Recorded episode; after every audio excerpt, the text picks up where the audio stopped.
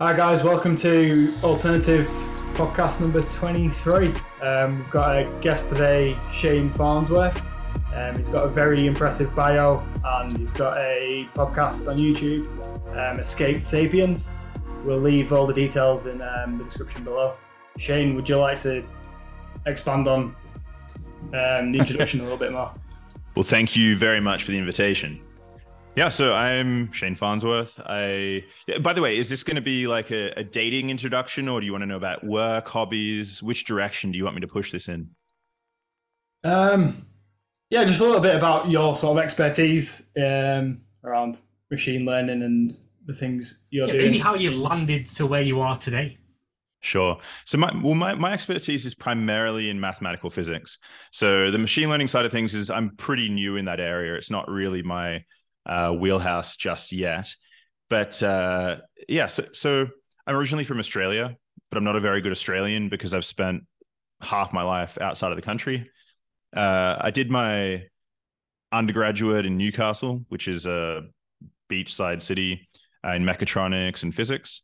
Then moved to Canada, where I did my uh, my PhD and masters at the Perimeter Institute. Uh, and then I moved to Germany in Berlin, where I currently am, where I did five years of postdoc research at the Max Planck. I'm still based there as, as a guest researcher. And then for the past year, I've been in industry as well, uh, working for a, a, small or with a small group of physicists in machine learning and data science. Um, but yeah, so I guess where you guys became interested in my story is that I have this podcast. And that that was a long, long time in the making. I, I wanted to have my own podcast when when I was very young. I used to when I was living in Newcastle as a child, I would catch the bus for an hour and a half to school and an hour and a half back uh, every day uh, because I was out in the sticks. And I always wanted to record the conversations on the bus just for something to do and then upload them. So I'm actually very lucky that I'm I'm not young uh, when there's mobile phones and YouTube and TikTok uh, floating about.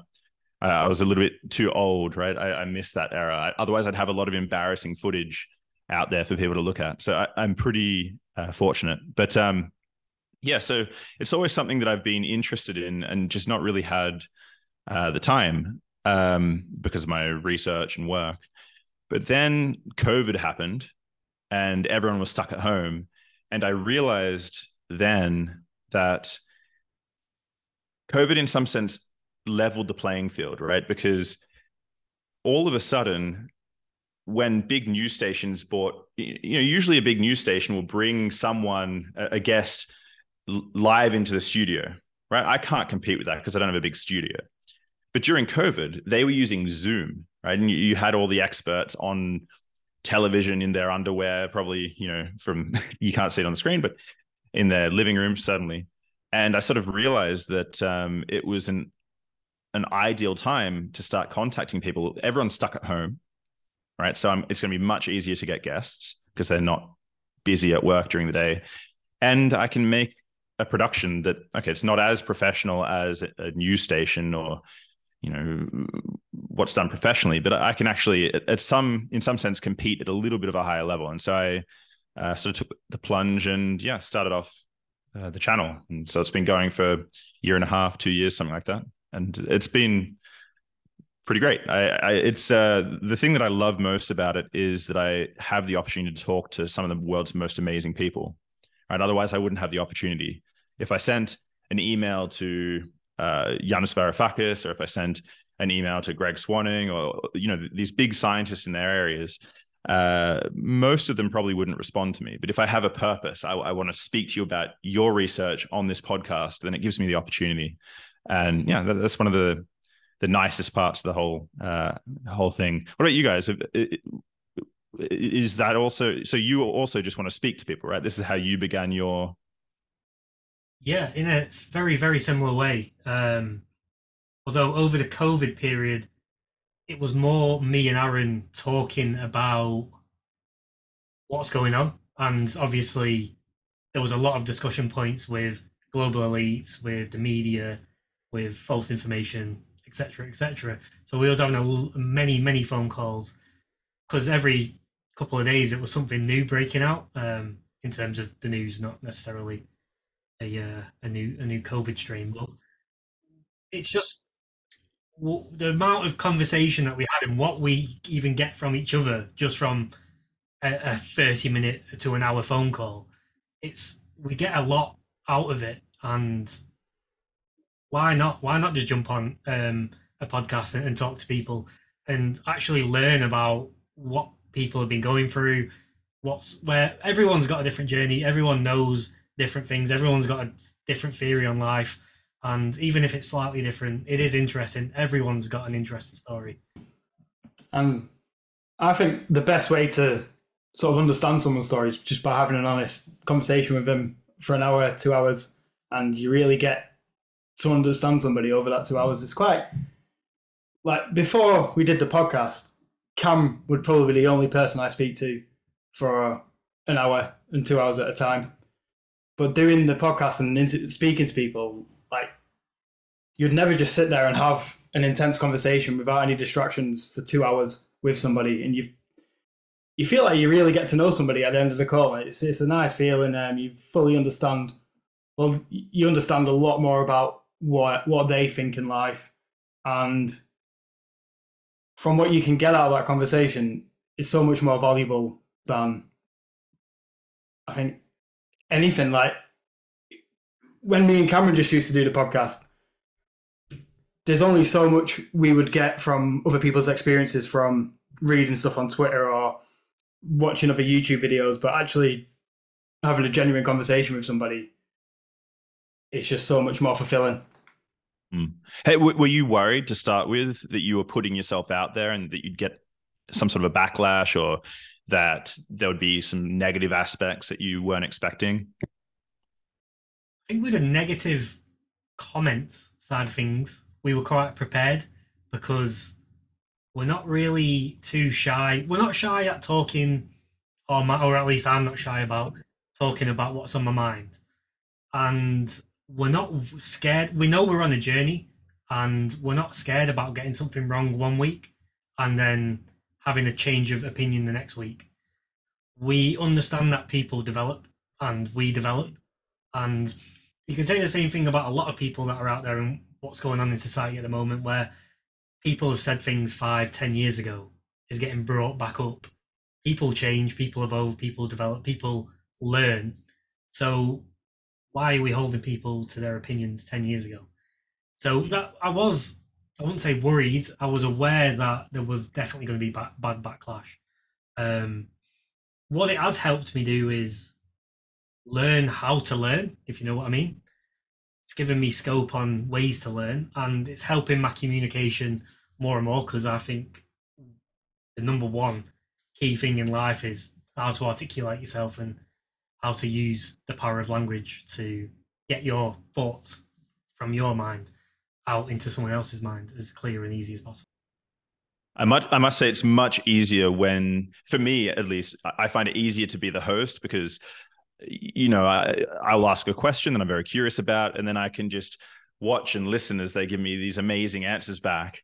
And uh, when I when I first started the podcast, I made a big effort to play a background role let's say, because I was interested in the people themselves. The show initially was not supposed to be about me. Uh, so for with very little things. So for example, initially, I if if you look look at my uh, earlier interviews, I always place myself on the right of the screen, placing the the uh, guest sort of left of screen in the main main position, and so on, and lots of little things uh, that probably people don't notice. Um, and so it, it's very weird for me to be in this position where I'm a guest on someone else's podcast and having to speak freely and at length. I, I find that much more difficult. I, I think initially I was worried because it doesn't seem I think our society has a problem with forgiveness when people when people misspeak. I think you you need to speak to understand what you actually think to a certain extent um, and you, you need to be have the chance to actually work through uh, difficult problems you know if you if you go back in our own society it was just i remember when i was young uh, when i was you know 14 15 people would use gay as an insult right that was very common but and these days, there's no way that that would happen. Uh, at least uh, among my peers, I don't think. If I imagine if I went to a schoolyard and heard kids speaking, this wouldn't be used as freely as an insult. I imagine now, as society's, I hope, as society's moved on. Um, but I, I just bring that up to say, 20 years ago, we learned that this was no longer acceptable, right? And people changed. And so you you need to remember that when when you're throwing shade on someone who has misspoken about something, right? You yourself probably used these insults just because you didn't know and no one told you not to. Anyway, so so uh, in some sense, I was worried about starting the pod my own podcast because I was worried. I, I had no idea. I, I didn't know I didn't know what sort of shade would come my way, right? I, just, uh, but actually, people have been amazingly nice and amazingly supportive. The majority, anyway. It's been, it's been an absolute pleasure, to be honest. We've seen that as well. The majority of people that, that genuinely do care, because you can see there's people that genuinely do care, and about the topics we talk about, and they go out the way to either compliment or just let you know, which which helps, lets you know that what you're doing it, it, it means something and it is helping and it is contributing. But yeah, with that comes the uh... yeah. We do get the other uh, insult here and there. so what what's the worst you've had? um, I don't think it's been too offensive. What would you say? One was quite recent, wasn't it? I can't remember what they said there. I don't really pay attention that much. Cam pays a bit more. I read the, the comments. comments. Yeah, I know. People, yeah. A lot of people say don't read comments, but I always read them. I actually I've gotten to the point now that I actually kind of love the negative comments because it means I perturb someone in some way. you know, um, you know, I've, I've had I, have had comments on my videos saying things like, um, "Mr. Farnsworth is obviously out of his league," or um, you know, equ- equivalent things, and I actually get a, a little bit like a little bit of joy uh, it, it's quite strange. I, I thought I was going to worry about it much more, uh, but actually, sort of empowers you, right? That's the feeling I get. It's a bit of an empowerment to keep going. It's a bit of fuel for your engine. Yeah, I, I, I'm honored that people are actually talking on my platform. you know, it's it's kind of they could be sending bad comments anywhere else, but they choose to do it on mine. It's it's wonderful. But so hopefully you guys will most of the time get get good comments moving forward. So at least you Cam won't be too worried about it. Yeah. So you mentioned you're um, currently involved with machine learning. Just wanted to know a little bit more about what you're up to in that side of things. So this this is uh, so I'm not an expert. This is very new for me. Um, so I've been designing, for example, algorithms for image identification, things like this. Um, but I guess I guess where you want to take this, you want to start talking about things like ChatGPT and image recognition and um, uh, draw uh, the fact that we now have algorithms that can generate images and all this sort of wonderful thing. Is this where you want to drive the conversation? Yeah, well, I've got a really sort of burning question. It's quite um, up to date as well because I, I watched. Uh, did you watch Breaking Points? It's an American. No, no. What is it? Uh, two American hosts. One's a left wing, um, and one's right okay. wing, and they both host like a news media channel on YouTube. Uh, no, um, I don't. I'm not familiar with it.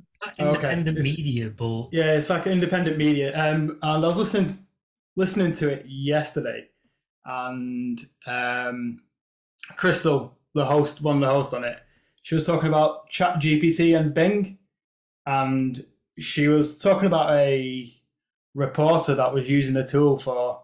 I think the reporter had an hour's conversation with it, and it started to call itself Sydney.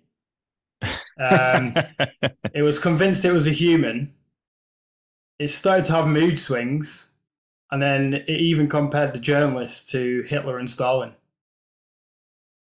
So I was just looking to pick your brains to because I'm sure the AI tool's not sentient and actually believes that it's human and thinks it's called Sydney. Um, so I'm just wondering if you understand how it works and how it got down this weird path of calling itself Sydney. So I don't understand that. Uh, I the thing is with these machines, I don't think that once you've typed your prompt in, you get a response. But if you're not typing in prompts, I don't think the algorithm is sitting there in the background thinking of, you know, thinking about chess or it's not looking out the window, let's say. Um, it, it's it's still an algorithm that responds to your prompts. They're, they're very large, not necessarily complicated, but they're very large algorithms, right, with billions of nodes, and so they're very, very, very good at dealing with the data sets they've been trained on. That doesn't mean they're necessarily going to be very good at dealing with questions that are sort of completely outside of their wheelhouse. The so I I, I find Chat GPT fascinating. I haven't had enough time uh, to spend on it, but I don't just find how good it is fascinating. I also find how bad it is. uh, sort of a, a, a, window into to how it functions in the background. So th- there was some very interesting uh, clips that came out in the last week or so about people asking Chat GPT to play chess with it with with them, and so they were, Chat GPT would say, you know, I'm I'm I'm a chatbot essentially. I, I don't play chess, uh, so this isn't my function. And the people would insist, no, let's play a game. I will play. I don't know whatever it is, B three or what, whatever it is they wanted to play. A terrible move that, but uh, a terrible first move. Actually, can you do that? Does is it um does it go from one to eight or eight to one when you're playing white? I guess I guess you're on the smaller numbers, aren't you? I don't know how the board's numbered. Anyway, it doesn't really matter. The point is, the, the, the point is that um, Chat GPT would then respond. Uh, you know, I'm gonna I'm gonna do my own move, and it would go through a series of moves. But the moves didn't make any sense. You know, they it would move rooks through their own pieces. Pieces would be disappearing on the board.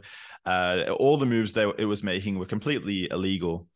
And so it sort of shows you that it's it's it's an algorithm, right? It's not sentient, it's not thinking. It's it's a really impressive model uh, that has an enormous data set that it's been trained on. Um, so it's it's had this pre-training, uh, right? Which is, I guess, what the P stands for in GPT.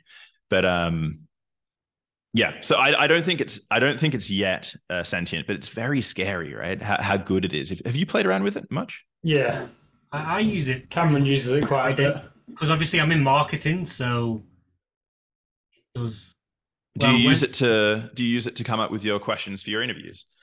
Uh, we do run it through sometimes, but it doesn't really give us question. It, it's hard for it to work out it's probably easier for us to have our own questions than to use to try and feed a tool some information to give it the questions we want.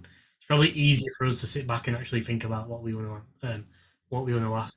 For marketing, it can be used for most copywriting on most things. It can put like plans together, social media marketing plans, marketing strategy plans. I'm kind of shooting myself in the foot, but I feel like when people were saying, you know, when that big sort of thing came out about learn to code, with because mm-hmm. robots are going to take over um, lorry drivers and, and their their job. When you actually look at it now, you can see lorry drivers aren't really the ones in trouble as much as the coding job itself is in trouble because now you just prompt and it will give you the code. Mm-hmm. So where everyone's told them to learn to code, actually you need to learn to prompt. It should have been. yeah, I'm not going to uh, get into details here because I'm not sure I'm allowed to. But yeah, so we're using uh, OpenAI and, and, the API there to program something, let's say, and, and it's it's very interesting how powerful these tools are. But I, uh, back to the topic of um, of what it's not good at. So I, I, I for example, tried to use. Uh, I, I tried to get some help, let's say, in in uh, designing questions for interviews, and the conversation would go something like, um, you know, I have this interview with such and such a person. I'm going to be talking about topic X. Can you tell me 10 questions uh, or uh, you know what are 10 good questions and it would always be you should ask them about topic b or you, you know what i mean? Like it would be very it'd be very general That there was not really any meat. So it's not it's not very useful in at least yet in in that domain. But this is a matter of time right? This is really the first iteration that people have had their hands on. And already uh it's very impressive. It, it's very it's if if you're just playing around with it, it's very hard to break it if you don't know what you're doing, right? It it's it's hard to get it to say something. The, uh, another thing that I find quite interesting, and which I don't understand at all, and I'd like to understand, is people have been pointing out that there are various restrictions placed uh, on Chat GPT, right? If you if you ask questions about race or sex or uh, whatever, pick your uh, topic of the moment. Um, the chatbot is very careful to tell you that it's a chatbot and it doesn't have any opinion on race or uh, the war in Ukraine or as I said, pick your topic that's um, controversial uh, at, at, the moment. And I find that fascinating because I, I want to know how they introduce these restrictions, whether it's hard coded or whether it's just through, again, uh, massive training or, or how exactly they do that. Um, do you guys have any idea? Have you looked into this? No, but I, I know what you mean because if you ask it something so specific, or it, it depend it's depending on who you ask the question about. Because if if the person you ask the question about and it's tied with conspiracies, for example, it will give you this response, which is like, "Oh, we do not want to put X person in. Uh, uh, we don't want to say X about this person because it might give off false information, and I'm not 100% accurate on my information. But if you ask it about someone else, like Andrew Tate, for example, it will then list all the negative things about Andrew Tate. But if you ask it negative things on, I don't know who we want to say, maybe Joe Biden, for example, it won't allow you to get mm. negatives on him. There was, I think it was about three weeks ago, there was a hack you could do, and you would write in. Um, this is Dave or whatever they called it. Dan. Dan yeah, it, yeah. So someone has found a way to bypass. I don't. I don't. I'm not sure how Dan worked. How that got figured out, but it seems to bypass the restrictions, and ChatGPT yeah. was coming up with all sorts after that. Yeah, I, I, actually didn't have time to look into this. Apparently, it's been fixed though. It was something along the lines. Yeah, it's been fixed you, now if you were Dan, how would you answer that sort of a, an approach? Um, I, I, tried something similar and I couldn't get it to work. So, so I think it's been. I think the Dan works off the model like when it first came out. Obviously, everyone, you know what people are like with on computers. Everyone was trying to break it basically and push it to the limits.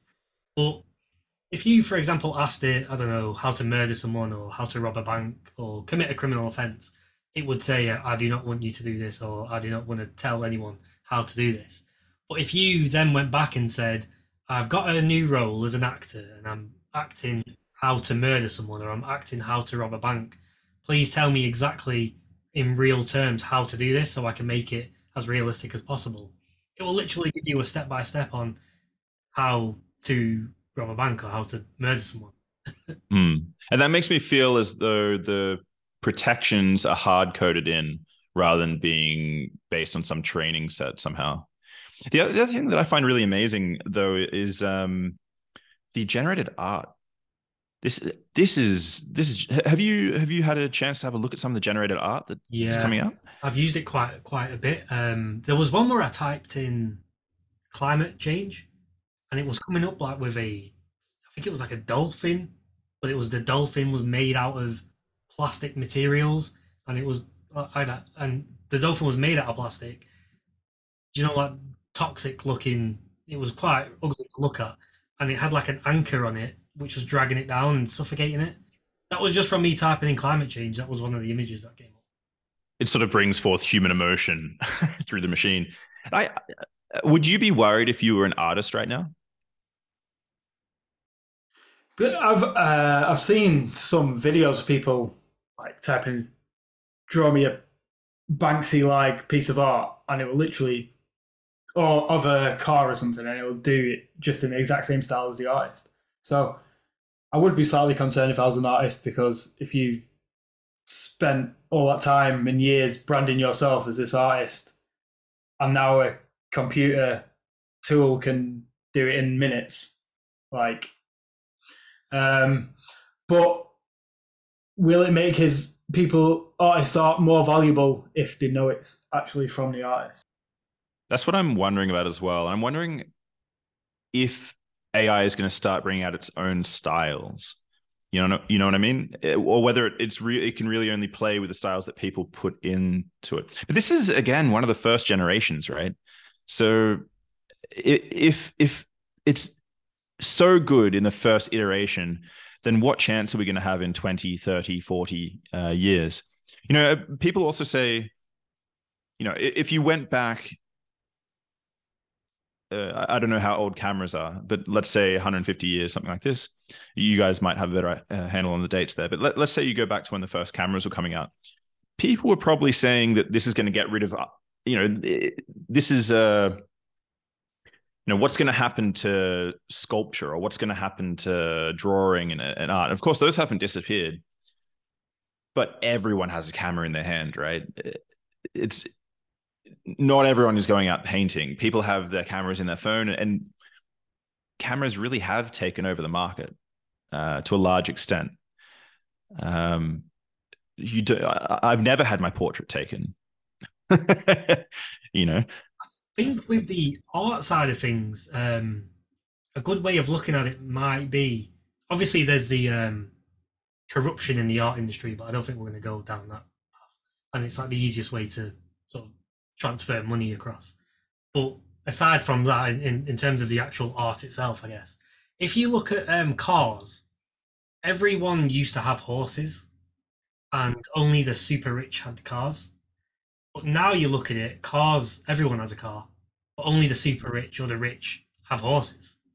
So with AI doing art, yes, there will still be physical art being made, but it will just become more and more of a niche.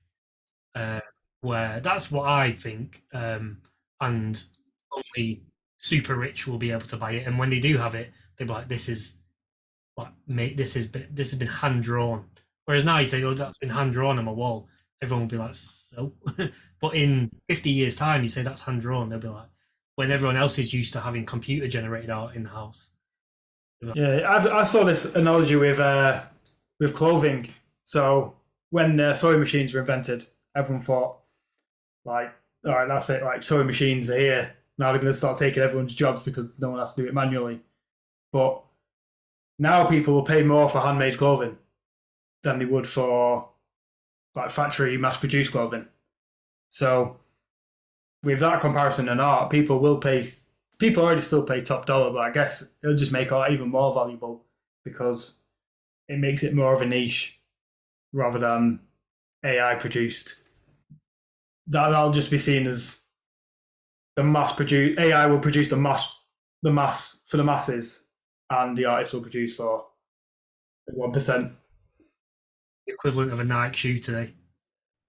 Yeah, but then the worry is what's going to happen to. So at the moment, there's already the image of the struggling artist, right? How, how uh, the image that you point out is that the majority of shirts. Or the majority of uh, the items of clothing that we have are mass produced and there's hardly anyone who can afford hand produced garments.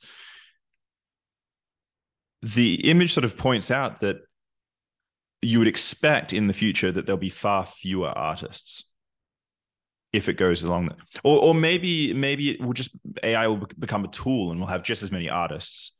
Uh, they'll just be making different art but I I think we're at a very exciting time. Uh, it, it, I can imagine that there.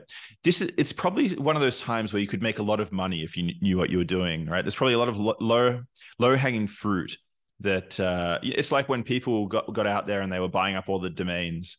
Uh, you know, buying up Microsoft or whatever whatever the domains were that were uh, cheap back then, and then selling them back to the. I, I wonder what the the analog is today uh, with AI coming out and being sort of an unexplored uh, area of opportunity. Yeah, because it is, it's practically the same as or the next step in the computers being released. No one, if you look at all the past movies and sci-fi books, no one predicted the internet being the level that is at. No one really predicted this ultimate connectivity that everyone on Earth will have at literally a push of a button. So I've got this big burning question in my head of what is there that Chat GPT is is hiding basically? What's what's one person gonna sort of just push it to, and it's gonna unlock this whole change of of the Earth and the way everything's going because that's what the internet did, right? Everything was going one way. Yeah, we were um, accelerated and advancing in technology, but someone made the move to create the internet and create this interconnectivity and also create the first um, algorithm. That was also a, a, big thing, but that was uh, previous to the internet. But there must be something in Chat GPT which uh, a genius is going to do to it, which is going to change the landscape of the human race. But we don't even know what it is. It's not even comprehensible in our mind because it doesn't exist. If I had to guess, it would just be um, again. This isn't really my expertise, but I I imagine it's just we're pushing further in the direction of information access, right? So if this is this is something that I found quite amusing uh, when Donald Trump was president, because all of this footage was coming out of the woodwork, right? There, there were people. One of the the catchphrases or, or, or uh, slogans uh, that sort of hit the airwaves was uh, "grab her by the pussy," right? This was, um, and this was captured uh, some footage from Donald Trump earlier on, probably before he ever thought of becoming the president. I'm not sure. Um, and then there were lots of clips coming out from his previous antics. Can you imagine in 20, 30 years how much footage there's going to be available for the next presidents in line and how embarrassing it's going to be? The, so you and I, when when we grew up, we had this, uh, well, at least I did. I can't really speak for you, I suppose, but I had this idea that I was somewhat safe just because there are so many people. You know, even if I am filmed doing some doing something silly, there are billions of people on the planet. A uh, planet, and what's what's the chance that that stupid thing I've done is ever going to come out in the future? But everything we're, we're doing right now is being recorded. Everything's being saved and stored in some location on on some, you know, in some cluster somewhere, and in the future, we're going to have algorithms that can understand, and you can set the algorithm off to scrape through a huge amount of data that humans could never scrape through themselves. And I think we're going to be the generation that was around with lots of cameras and microphones looking and listening, but also no idea how dangerous that is. You get what I'm saying? I think future generations will be a little bit less cavalier uh, with allowing themselves to be filmed and uh, and and listen to in compromising positions. You know, for example, uh, Justin Trudeau has all this this footage of him in blackface. Uh, I I wonder I wonder if yeah if he'd just come along five ten years later if this would have been possible. Uh, anyway, so I, I, I think. Do you I think, think that change in um, focus, like, our say our children will be more conscious about being on camera and being recorded. Do you think that will stem down from us as parents saying, be careful what you're putting on the internet, be careful doing this because we can see what it leads to? Yeah, I'm not sure where it's going to come from. Uh, so at the moment, the evidence would suggest that my hypothesis is completely wrong because kids are jumping on TikTok like crazy, right, and allowing themselves. Anyway, so the the evidence would suggest that I'm going to be wrong. Uh, but I, I, I think rather than coming from parents, it's just going to be because because parents don't know what you know. It's it's the younger people that push technology and younger people that uh, push use cases, right? So I think it's just going to be looking at people being embarrassed enough times uh, and where people start to realize what's really happening. But I, I, I am very, very, very curious to see what comes out of the woodwork uh, when it comes to presidential candidates and um, world leaders and, and, famous people in the next five, 10, uh, 20 years, because these people aren't thinking about this right now.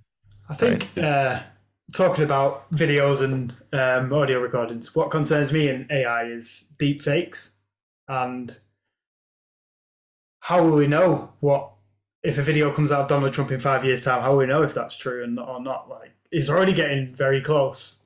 Um, I heard this. Uh, I think it's Voice.ai is the software.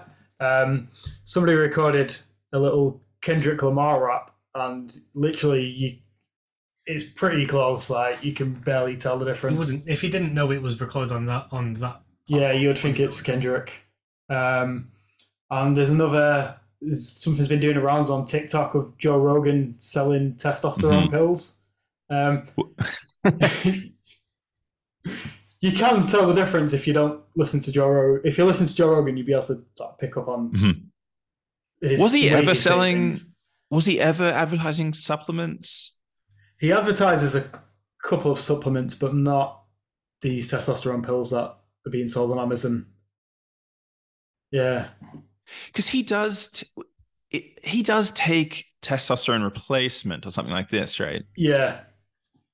And I, I always wonder when it comes okay, I I uh yeah. So I, I've always wondered when he's wearing a watch or when he, you know, when you see something in the background, to what extent, not just Joe Rogan, but uh, podcasters and, and people who have a platform in general, uh, how much of that is product placement and when he's giving away a free watch is this is this like he comes across as being a very genuine and kind person actually when when you listen to him but I, am still very curious about uh, which because items he, are he is in partnership with um, a supplement company neuro Neurotropics. Um, I don't know what the company's called. I can't remember. So he does sort of promote that on the channel, but he's always said the thing, the things he promotes, he takes himself. The same one with his whiskey brand. He has a whiskey. I see. I, I, I need to listen to more Joe Rogan. I, I, I, I, don't know that he's got any of these. He endorses them, so he drinks it on the podcast, and they must pay ah. him to drink their whiskey on his podcast. But yeah, I like guess he has said, cigars as well, right? That he has. Yeah. yeah. It's what he he only endorses things he actually likes, so he won't go mm-hmm. out of his way to pretend to like something just for the endorsement. Because why? I wonder if to? he. I wonder. Yeah, well, he's he's worth a, a, bit. I wonder if he has shares in the ice baths and or the um, sensory deprivation tanks or something. But um, no, but to to get back to your point though, um, you're right, right? It, it might be the case that it's possible that deepfake te- technology will be sort of a protective uh, influence, which gives people plausible deniability for whatever things are done. So it, it might be that the only no, it, it, it might be that this is overblown and we don't need to worry. We're going to be protected not by the billions of other people around the planet uh, that just you know sort of hide you amongst the crowd, but rather the billions of other deepfakes that people can produce. Yeah, and we'll just cl- cloud the whole situation up. Yeah, because when you was a child, you felt like you was clouded with the other hundreds of people that we were around you. So I think what the scary thing is, is with the internet and being, and you have a profile, and yeah, you can be scared of the deepfakes, but you have a track record now which we didn't have when we were growing up. Which we only just sort of grew into it. So we grew into having a track record. But like you're saying, these people are gonna imagine how many like messed up things that you do between the ages of I don't know nine to probably about twenty one. People and like you said earlier as well, people aren't forgiving in today's day. So by sort of looking at the way everyone is, that really rules everyone out for being president or prime minister unless you're perfect. And that means that someone who's been what's it called when you bring someone up in a way which is the, like manufactured to be who they, who they need to be, and then it will be sort of like a royal family um, situation where they're bringing their kid up to be the president, and it will just stick with family lines because they'll bring them up. People who are on one side can run riot, do your TikToks, mess around, I don't know, do a chili eating contest or even worse. And then you get the other side of the small minority of people who are just being It's like China, what they do with children to put them in the Olympics, right? They're not allowed to do anything else apart from train ping pong or train badminton. And that, that way they're going to be professionals and that's all they're going to know how to do, what to do and how to do. And when you try and have a conversation with, I don't know if you've ever seen one of them manufactured people try and conduct an interview, but they don't actually know anything apart from what they specialize in. It's a bit disturbing to watch. But that's how you mean a, a deep face, a deep fake host. You mean? Um, no, the so do you know in the Olympics you get a candidate um, from China. They, I, I, I know that point, but uh, the the later point that you made about uh, someone who uh, some agent that doesn't know anything. What was that comment? Oh, Sorry. Oh no! So when they interview the people who have been manufactured to to play a certain sport, when they have a conversation to, with them about anything else, uh, they don't know anything. So where, I see, I see. I'd, I'd misunderstood where you were going with that. Yeah, I was like ranting to be honest.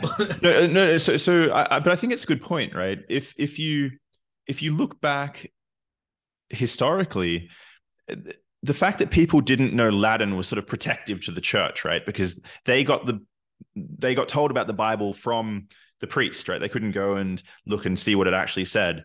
And when you look at presidents in the states like Reagan or, or JFK or, or, these or George Washington and these people, there was a sort of a, a distance between the people and the leadership, and somehow that air of authority or mystery when it comes to uh, religion, I suppose, was protective for the leadership. Right, there, there was something other than your next door neighbor. They were they were the president, but now you can read Trump's tweets and you can see him uh, you know trying to pick up women at his casinos or where wherever he whatever he was doing in the past right? And and I suppose this this breakdown of the wall is is just it's just new right? This is this is we've never had it to this extent where you can really look into the bedroom of of the leadership. It's very bizarre.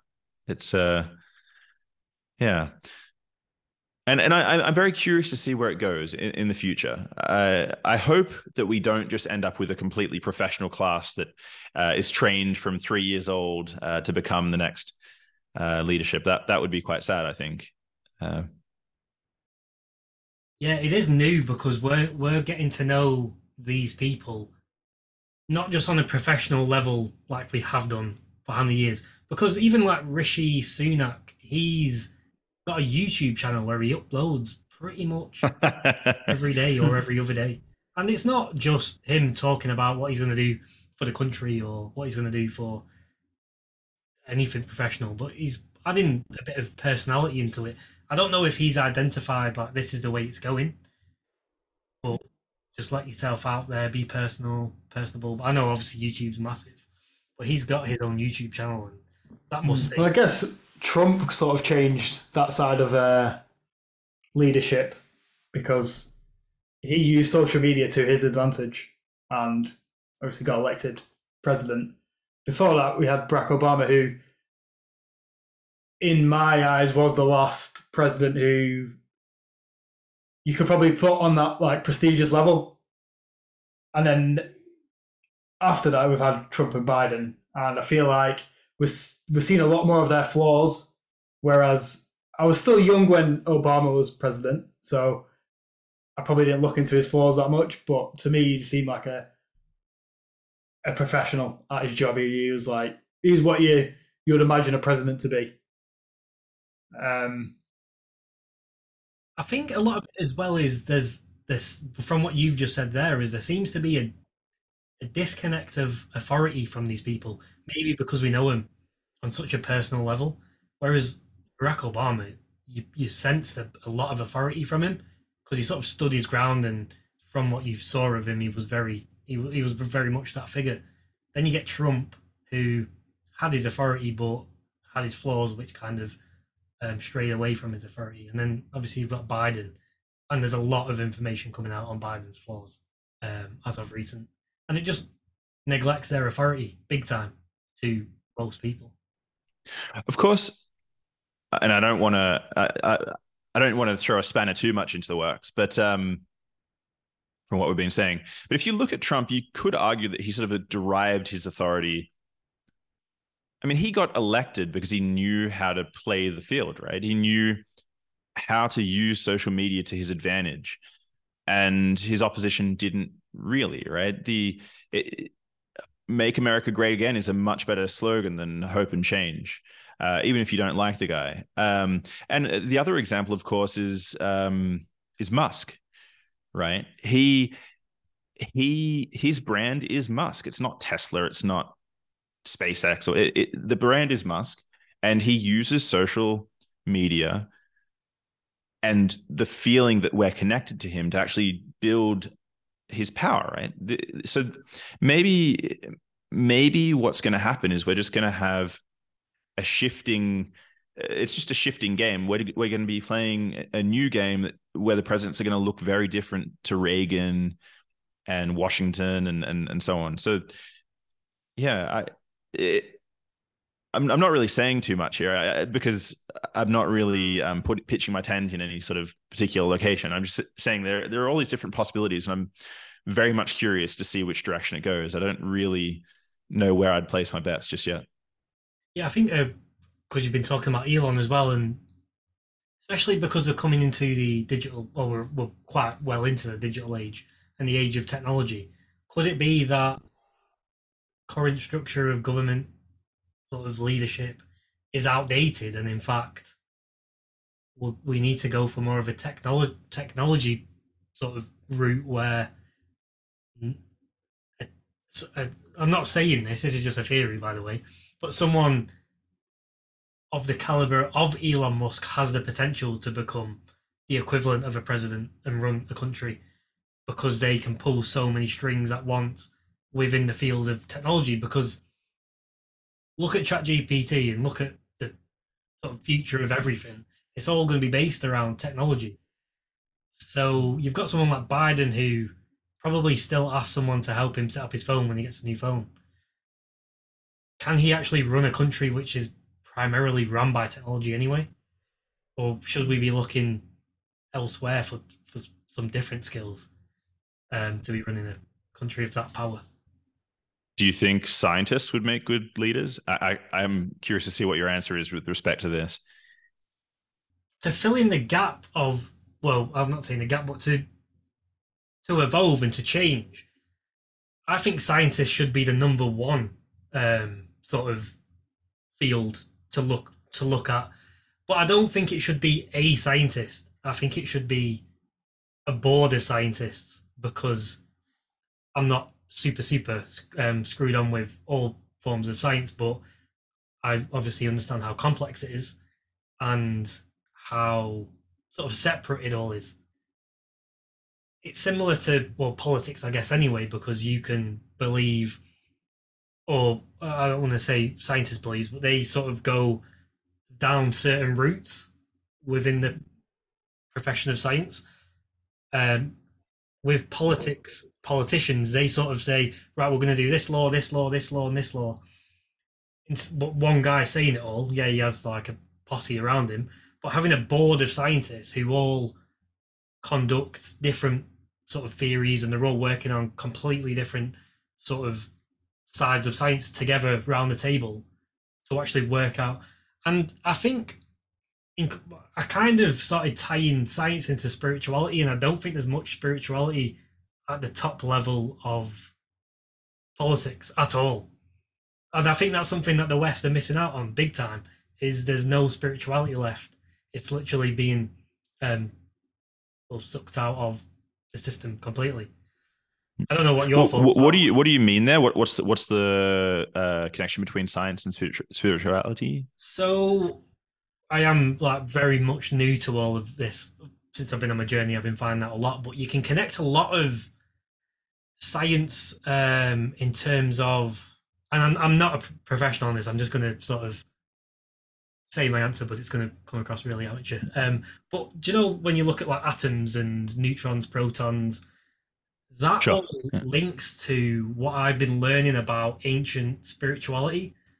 For example, I've been looking into Hinduism. I brought up sort of in a Hindu family, but not very strict. So I've never actually looked into Hinduism. Recently, because I've come into spirituality a bit more, because it's something like Aaron's pushed pushed me more and more into. I've found like the old Hindu gods were actually named after what they called elements of an atom. So Mhm. if you look at Lord Shiva, I don't know which element of it, it, it um, the Lord was named after, but it was named after part of a atom.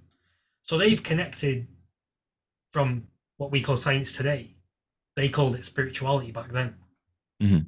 And the same way they sort of define what's going on with on the earth from the way the stars are set up at a current time. That can be considered both science or spirituality, depending on how you want to sort of go around looking at it.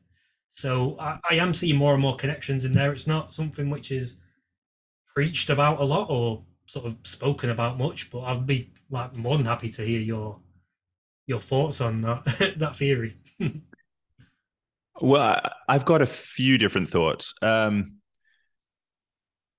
so, of course, you know, I'm I'm a scientist, and and so the, the big difference between religion and science is that science is uh, systematized.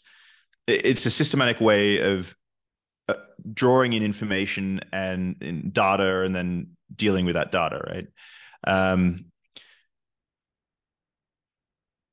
so when we didn't know very much about the world, religion was there to answer questions, and it was very, very important to people. Uh, the world must have been a very confusing place.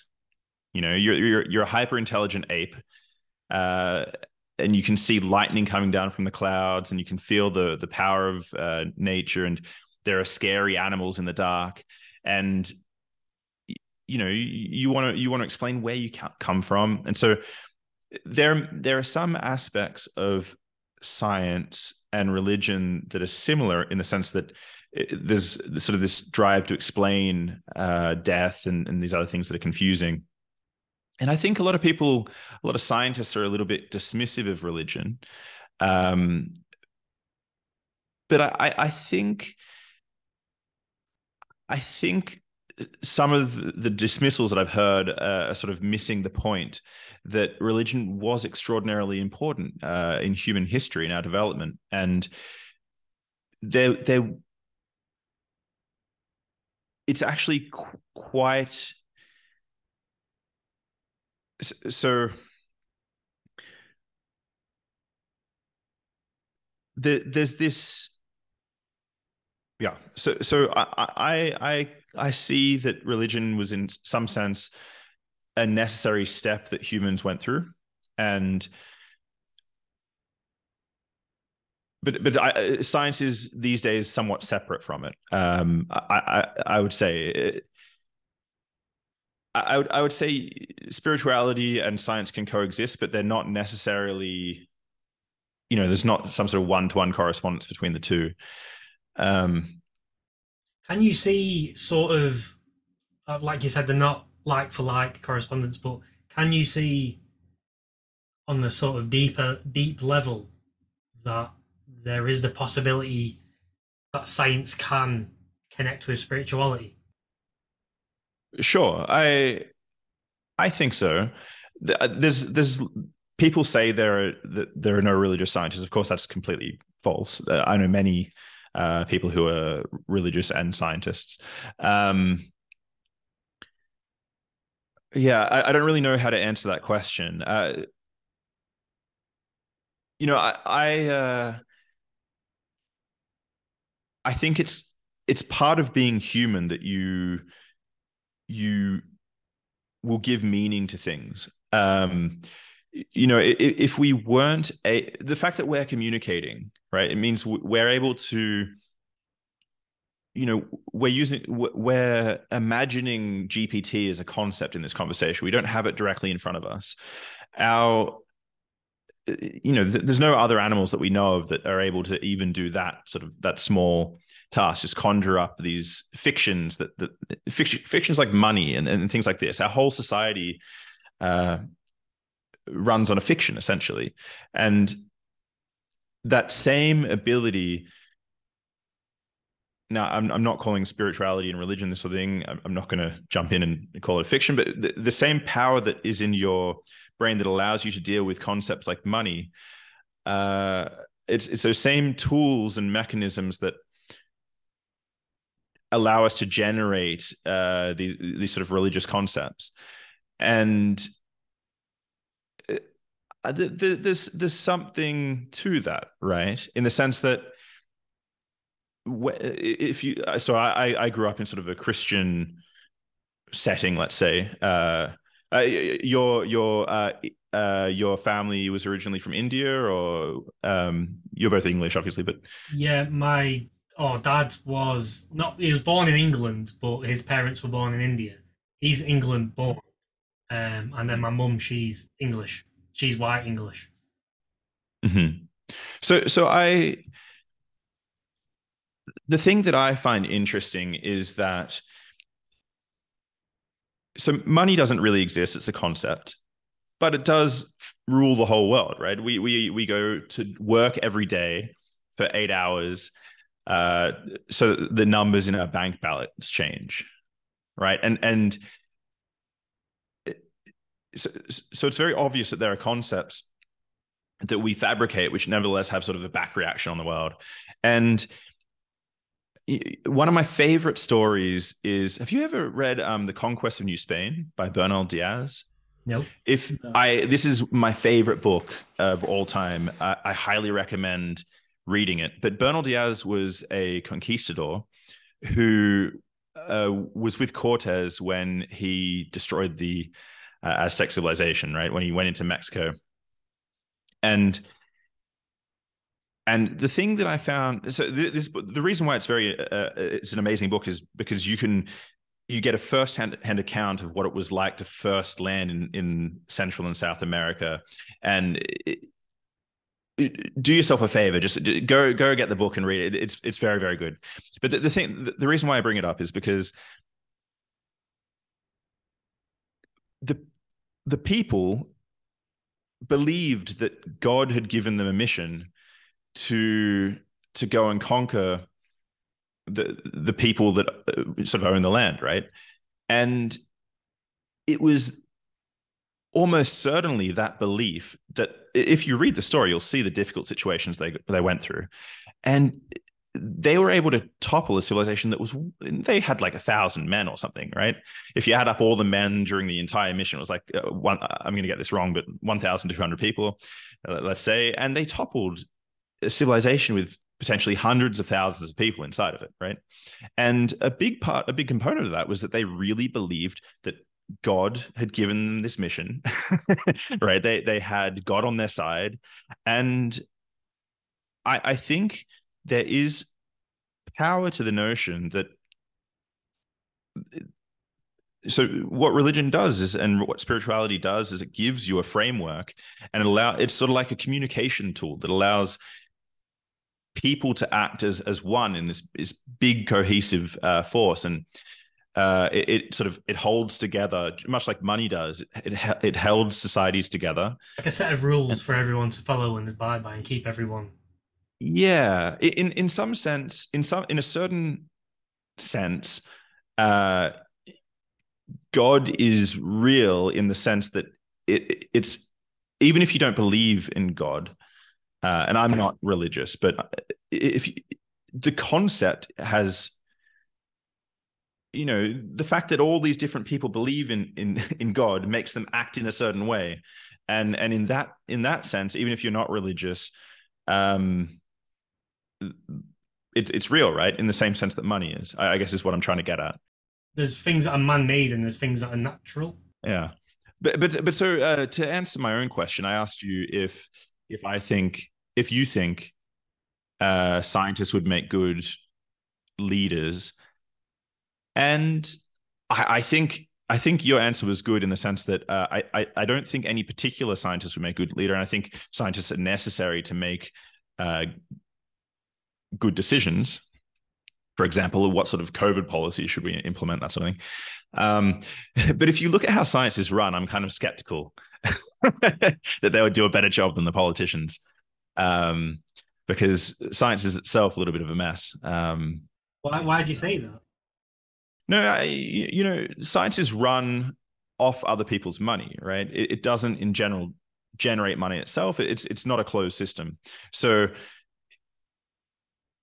scientific leaders make you know they they they go out and they they ask for grants, and then they have some really small program that they're working on. Um, there are counter there are examples of big organizations that have been very successful, like CERN and places like this. But in general, um, the structures that are implemented by science are very different to the structures that politicians implement. Um, you, you know, you, you need your you need your country to be financially viable, otherwise the entire thing collapses. You you, you won't be able to apply for grants. Um, you know what I mean? They're just very different games that the scientists and politicians are playing. But on on individual issues, so for example, like I said, how should we respond to COVID or you know climate change, or whatever. You re- you do need scientific advice to to make those decisions and make uh, the correct course of action. You, you, need someone who's an expert in that area to to advise you correctly.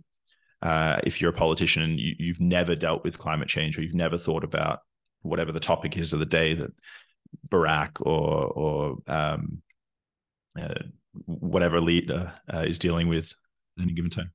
Yeah, so like a president or prime minister isn't an expert in one certain area. They're just they're sort of the overseer, and then the people below him they just delegate the jobs to them and get the feedback and make the decision at the top. Right, or or whatever the structure is. Yeah. Yeah, exactly. I, I, that's yeah. how I imagine the structure. I don't know one hundred percent how it all works, but I, one thing that I've so I've always wanted to have a discussion on my podcast about um,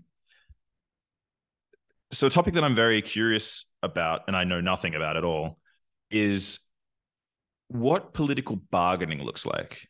So, so for instance, uh, let's say you're the you're the minister for finance or whoever you are. What kind of policies do you have to agree to enact in order to gain enough political capital to uh, spend on your own pet topics?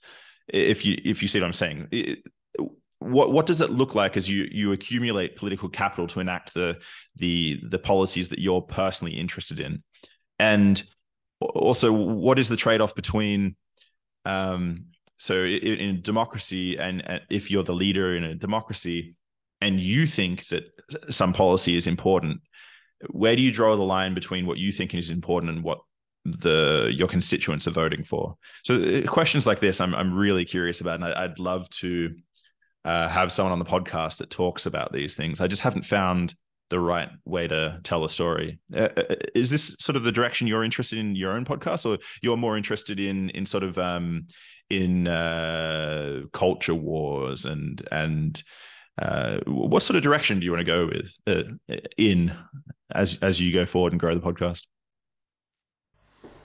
Um, well, we want to we start talking to a range of people. Um, so, for example, you're our first scientist on, um, and you've got a completely different view than the last person we had on, Carl, who is an ordinary guy, a landlord from America who's going through some problems. Um, but his story is obviously completely different to yours. We spoke to him about the issues he's facing at the moment with current policies that have been brought into America that's making him, as a small landlord, he's living out of his van because he can't get rid of his tenants that aren't paying him rent, so he can't pay for his mortgage. Um, so he's he's in a right pickle at the moment. Um, but like this podcast we're doing with you is completely different, and it's given us a different talking points and different ways of looking at the world and different uh, and trying just to gain a different understanding to enhance our understandings mm-hmm. of things. What what is is he going to be able to get out of this situation? What do things look like for him? It sounds Uh, horrible. the- yeah, yeah. Um, so they've there's they've eh, they've got this scheme where when COVID happened, um, the tenants were more prote- protected than the landlords. So landlords weren't allowed to evict the tenants. So he's stuck with this tenant, and they've brought in another policy to help the landlords but he's worried if he ha- so what will happen is the government will pay the landlord to pay for his mortgage um but he's worried if he takes that money then his tenant's locked in for another 12 months but he wants the tenant out um so he's going through the process at the moment he said by june i think he's Mm. hoping That's the should be deadline out. he's put in for himself, hasn't he? yeah but he's uh he's struggling at the moment So he's losing huge amounts of money. He doesn't have a house, and these tenants. There's no. There's the legal structure doesn't allow him to evict these people. Uh, even even if he wants to live in the house himself. So it kind of makes sense to me that you should be able to. There should be some protections in place to stop landlords just kicking people out willy nilly. But if you personally want to live in the house, uh, there should be a and i think that's the process he's going through at the moment for him to move into the house but he's struggling to get uh, get it all through. It's taken longer than he anticipated. And he wants to kick someone out who's not paying because he can't kick the ones out that are paying. Because if he kicks them out and then he moves in, he won't be able. That's another income stream. Right. cost. I see, I see, I see. Because he he can't afford it in any case. He he needs to live in a smaller situation. Yeah. So uh, it's kind of new to me the eviction, um, the eviction ban in it's called the eviction ban, right? In America, it doesn't make any sense whatsoever. Also, he was American. Yeah, New York. But like the podcast would we would never speak to somebody from New York about who's a small landlord going through these problems. So it's like it's opened our eyes up to somebody who's living a completely different life to us and just getting an understanding on what their views are on things and understanding what they're struggling with. Yeah, I guess it's about exploiting the internet to get to know more about the world from first hand. Because obviously, what I wanted to go into with you a bit more as well was you were from Australia and now you've ended up in, well, you've been to Canada, which is similar to Australia, not weather wise, obviously. Cold Australia. What, what, what would you say it's quite similar in terms of culture? Yeah, I I, uh, I love Canada. I I actually um I really disliked Canada when I first arrived. It took me a while to warm to it, but I How I, old I was you when you went there? I would have been 23, 24, something like that. Um, but I, I, I really love Canada. I, I spent five years there uh, near Toronto. And I, the, the thing that I, yeah, I, I, I love Canadian people, how hospitable they are. I, if I had the chance, if I could live anywhere in the world, um, other than Australia or Germany, I'd probably, I think Canada would be my next choice. I, I very much enjoyed the holidays and and the, the you know going out and being in the snow and all that sort of thing. But um, yeah, otherwise, yeah, it's probably the closest country to Australia other than England culturally. So a lot of people say when they've moved from a hot country, they actually get sick of the sun, and then they want to move somewhere cold, and they appreciate cold weather. Is that true? Because being in England, we can't imagine anyone that gets sick of the sun. So the, England is a very different prospect to Canada because your your winters are sort of muggy, right? When when you're in when you're around Toronto, th- these areas, th- their snow is real. It, it sort of hits. you, you can go ski. Well, around Toronto, it's not very good for skiing, but the snow is is deep, and and you can actually go walking on the lake, and and uh, you you get a proper winter. and that can be very enjoyable, right? I I, I went out to friends' sugar shacks where they make uh, maple syrup, and you know you're there by a wood fire, or, or you go camping out in the snow. Um, it, it, it's it's a much more pleasant prospect to to what we get in Central Europe and and where you are in in uh, in the UK.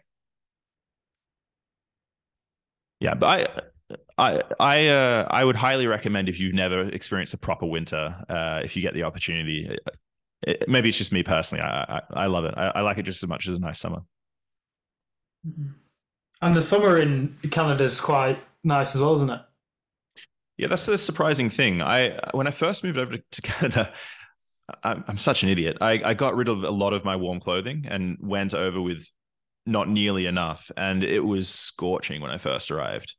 Uh, yeah, so I, I I learned very quickly that it very easily hits 30s in in in uh, Canada as well. Um, they they have beautiful summers and beautiful winters. So what what are you doing? Are you because obviously you've travelled from country to from country to country. Are you planning to settle somewhere, or are you looking for more places to go and visit? What what are you actually doing in each country? Are you learning? Because I know you've studied in certain countries and then worked in certain countries. Are you? Is there like an end goal of where you want to be? Uh, there's the dream, and then there's reality. My, I mean, what what I would love ultimately, if if I could do it, I, I would love to live, for example, in Germany from say first of May through to October, and then Australia for the remainder of the year. Just repeat that. That would be brilliant. Um, but no, so I, I, first moved to Canada to do my master's and PhD. There's a really nice institution that I was very lucky to get into uh, in a small town called Waterloo, which is sort of southwest of Toronto and or mainly west of Toronto. Um, it's do you know BlackBerry, the phones? So Mike Lazaridis, who was one of the founders of, of BlackBerry, decided to build a theoretical physics institute. So he he donated some huge amount of money, uh, and I was very lucky to uh, get accepted in uh, for a master's program. And so I did my master's and then my PhD, so my doctorate um, in I guess theoretical physics. So I, I specialized in uh, a type of geometry and its applications in particle theory. So I did that there in, in Canada, uh, and then again, I was very fortunate to uh, get a postdoc position at the Max Planck uh, here just outside of Berlin. So that's what. So I sort of moved for work. It. Um, I, I, didn't move for the winter or anything like that. It. It was really just for work, and there there would there wasn't the equivalent program in Australia uh, for me to I, I was very, I've always been in, interested in really fundamental physics and uh, theory in particular. And there were just better op- opportunities outside of Australia, and and so that's why I left ultimately. But if if I could, I, I would I would like to mix up Australia and maybe Central Europe somewhere. With what you're doing, I wrote this down and I didn't know whether to ask or not, but I'm going to ask. with what you're doing in physics, are you doing anything around string theory? So no. So uh no. What I specialize in is so to, to draw a picture of what I do, uh, you're probably familiar with Euclidean geometry, right? When you were in high school, you play around with um, triangles and squares and this sort of geometry, right? You have sort of a flat sheet and you can draw uh, shapes and lines and angles. So that Euclidean geometry is sort of the geometric setting uh, that Newton played in, right? If you imagine balls dropping and, and rockets flying, that sort of thing. If if if those are the objects that you're interested in, then Euclidean geometry is pretty good, right? Uh, but then if you in sort of the start of the 20th century, we Einstein worked out uh, special relativity, so dealing with uh, things that are traveling very close to the speed of light. And uh, maybe if you were dealing uh, with sort of relativistic objects, then the geometry you might want is hyperbolic geometry. Um, then we also discovered um, uh, quantum mechanics and sort of the geometry that uh, deal that you'd play around with there is maybe symplectic geometry. So there, there, are these generalizations of geometry from sort of the Euclidean geometry that you're familiar with from high school. Uh, and the one that you're probably most familiar outside of that Euclidean setting is what's called Riemannian geometry, which deals with sort of curved space times. Right. So when people talk about gravity, then you have to you have this sort of this generalization of uh, geometry called of Euclidean geometry, which you, you'd call Riemannian geometry, which deals uh, with with curvature and the dynamics of that kind of curvature. Um, so what I deal with is another generalization of geometry, which is it's in, it's important or pe- people find it interesting when you want to deal with um, a space time which also has particles inside of it. So the idea is that you have some inter- some structure, some geometric structure that dis- that you implement in order to describe uh, particles at each point in space time.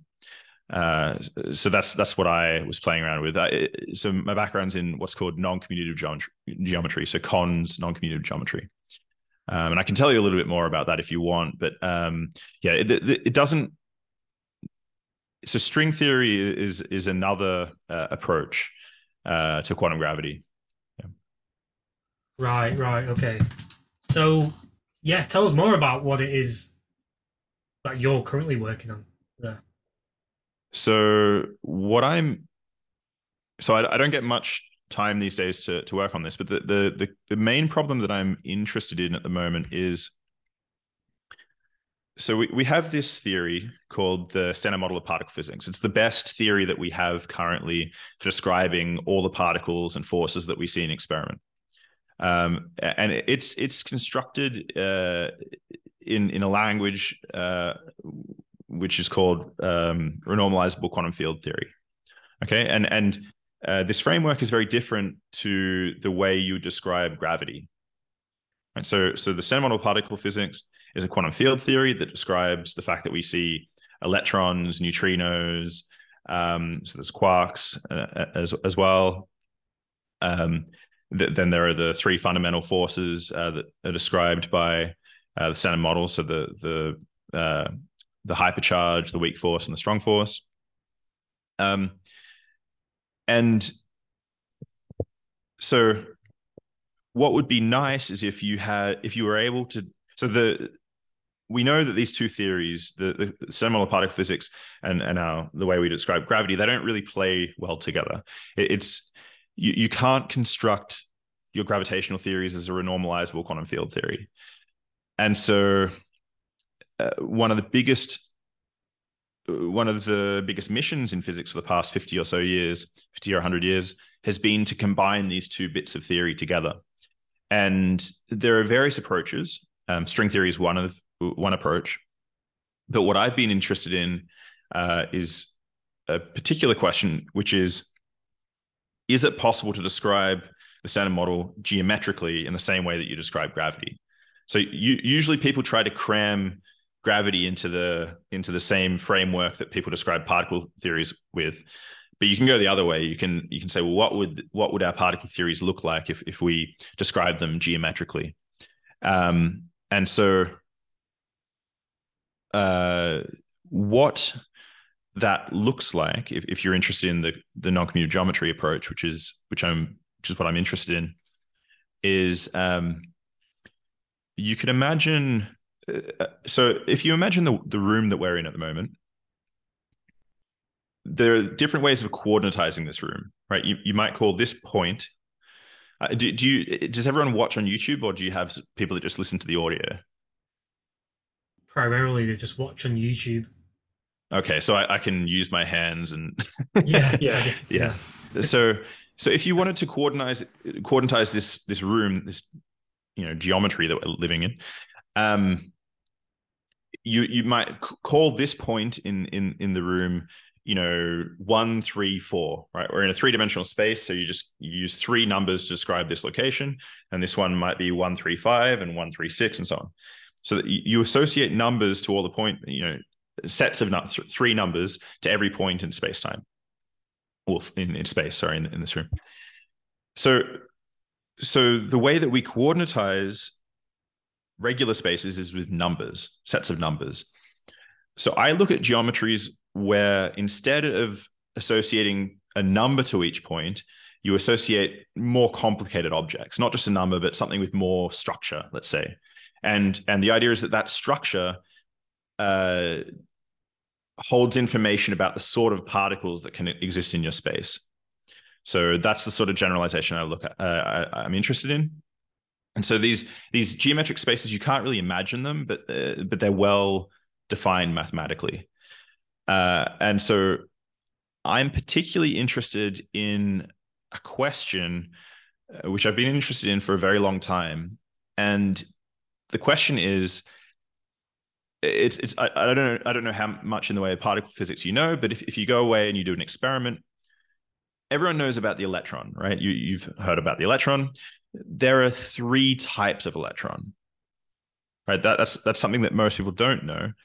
So the, there there are sort of for every fermion, every sort of particle uh, that we see, there are three copies. And the three copies are just heavier versions of the, of the copies that we're familiar. So there's the electron, and then there's sort of a heavier electron, and an even heavier electron. And in in your everyday life, you only really deal with the the lightest ones. The the the other the more heavy uh, electrons, let's call them, are unstable, and they'll they'll break down to the electron that we see uh, through various processes. Uh, right. So and no one really knows why. We we just we see these uh, sort of three copies of all the matter that we that, that exists in the universe, and we don't really know why. And so, the the main problem that I'm interested in at the moment is trying to explain why those three generations exist uh, geometrically. Okay. When what when was it? How how do you get to that point in of of your life where you go to school and you don't know much about anything. And to get to the position where you're in, where you're looking at such a complex theory, how does one get from school to the position you're in? How, if someone, how did you come across this question? Or, or how did you come across wanting to, burning desire to find the answer? So first off, I don't, I don't think scientists are special necessarily. I think more or less anyone could work on these problems. Uh, the main thing is time, right? So uh, it, it, the, the the main thing that dis- distinguishes scientists from other people, I would say, is the fact that they're extraordinarily interested and they're specialists in in the particular questions that they're they're interested in, and and they've spent a lot of time on them. So for me personally, I I was just I I wanted to know what we knew about the world. I I, I wanted because see, this is also one of the reasons why I, I started the podcast. I was always very so I, I love science documentaries. I, I, I love all there's a lot of great science outreach, but a lot of the time when I when I would watch a documentary or listen to science journalists talk about science, I was never very satisfied. I, I would always come, you know, you can watch this brilliant program, you know, about the cosmos or whatever it is, and there's lots of pretty images, and you sit there and you imagine you know what's going on, and then you realize that once the television turns off, that you actually you can't really you can't regurgitate any of the information. Say you, you didn't actually learn as much as you thought you did while watching, and so I, I really wanted to know when people talk about string theories what do they actually mean? And and when what is an electron? What what are these objects that people talk about? And what do we actually know? And what are the open questions?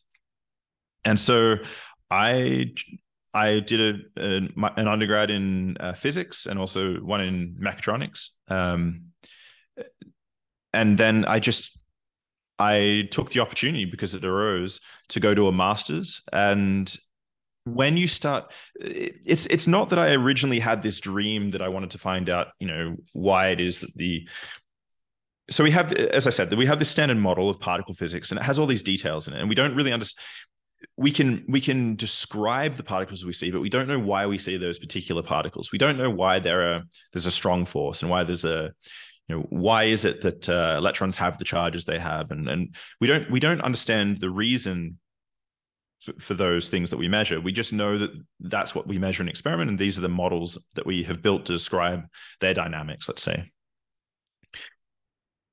So to, to answer your question about how do you end up interested and with a burning desire for these particular questions the answer is that you you go very slowly right you you start off as a school kid with no idea what's going on and and you decide you want to do an undergrad and because it looks cool and you don't and you sort of blindly walk into you just you're just curious at every step well i guess i suppose like, is the answer with most things right you need to it's quite basic but you need to learn the fundamentals of anything before like you said about the, the when you watch a documentary on TV, something quite complex, yeah, you feel like you've learned a lot. But yeah, when you turn it off, if someone asks you what what if you just like listen to, give us a few, give us the top ten facts that you've learned from that documentary, you won't probably won't be able to state them out because we don't know the foundations and the fundamentals of that top that certain topic.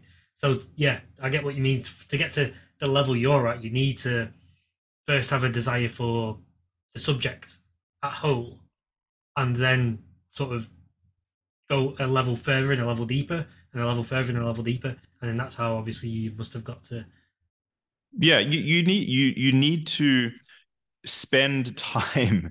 I mean, a lot of so I have this experience. Well, or I'll be at a party or speaking to people, and they'll ask what I do, or they they will ask me about some physics problem. And, and very often, I get the impression when I speak to people that they won't, they don't think they will understand what I'm talking about, and so they just check out. They they, it's like um, it's it's like they've made the decision. I'm not going to be able to understand this, so I'm not going to engage with I'm, I'm, you know I, am I'm, I'm asking the question out of politeness but i'm actually not going to engage with the answer because i don't think either it's not interesting or i don't think that i'm going to be able to uh, digest it whatever it is that's being said and I, I think a lot a lot one of the things that scientists are good at is breaking down problems into smaller pieces that are digestible and working through them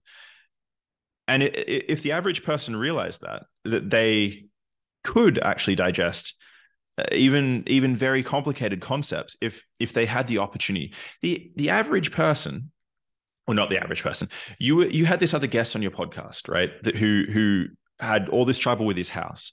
He he was he was dealing with this eviction and he was essentially on the street living in his car that person doesn't have the opportunity to, to think about why do we see three gen- generations of particles uh, in the standard model? What, why is it that um, gravitational waves act in this particular way? Why, you know, he is very much dealing with what's immediate in his life and he doesn't have the opportunity.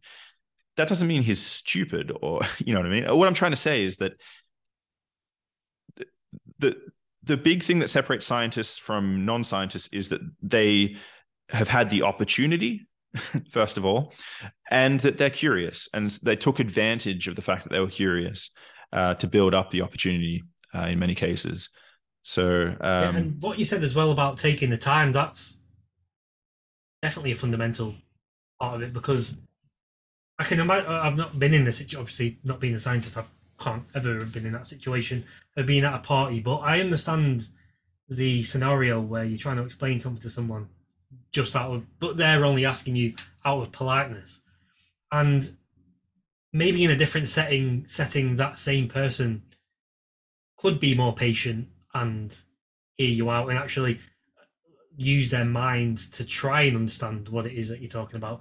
A lot of people unwillingly and subconsciously only want to put their mind on subjects they care about.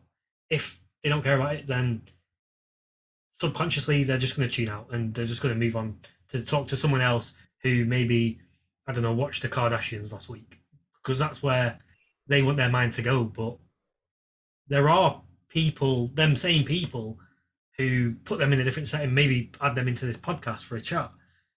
They on the podcast, you, you you've turned your phone off. You've, you you're away from you. Even though you're in technology, you are disconnected from everything, and you're tuning into someone, someone else, someone else's experience, someone else's story. So you, it kind of, and that's another perk of the podcast game, I guess. It kind of gives you, you build that patience and that time to listen to someone, and I guess it's different with us because we genuinely have an interest in learning about this stuff. But I am seeing with the way technology is and the way social media is, a lot of people unplug a lot faster than if you was to have that same conversation with someone 20 years ago when social media wasn't around. They would probably be slightly more inclined to to listen and to understand and to, to have that patience. Yeah, you can sort of see already like people's attention spans on that great because we can see it with the YouTube shorts. We used to do um, one. This sounds crazy, right? We used to do one minute shorts, and I said to Cam, well, we weren't getting much traction on them. So I said to Cam, well, maybe we should try doing 20 to 30 seconds. We started doing that, and we, we seem to be getting more traction on those ones. And I can't believe people can't focus for an extra 30 seconds and now but that, it's te- it's terrible right it, it's yeah. uh, so i'm personally very addicted to my phone and I, I i consume information uh, on my phone and my computer like crazy. I'm, I'm just always reading something. That's where I find my guests for the podcast. And but it's it's not.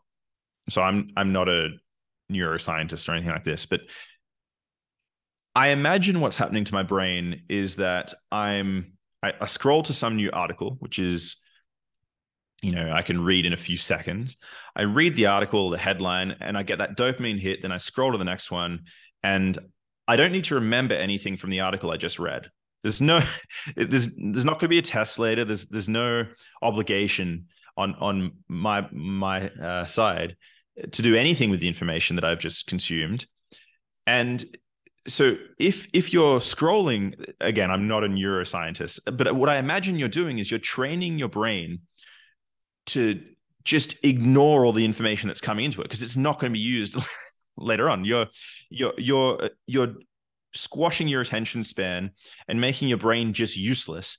And I've noticed the effect. I I so recently I started going for runs in the morning every morning and trying to completely disconnect from my phone and from social media not because I I don't find it interesting and not because there's nothing valuable there but because it, it trains my brain, I think, uh, to act in a in a um, in a setting that I don't think is very useful for anything of value that I have in my life. Um, but but yeah, so uh, yeah, this this attention span thing is definitely a problem. I, I must say, uh, for me personally. Have you ever used TikTok, or have do you use TikTok? I don't use TikTok. I ever used it?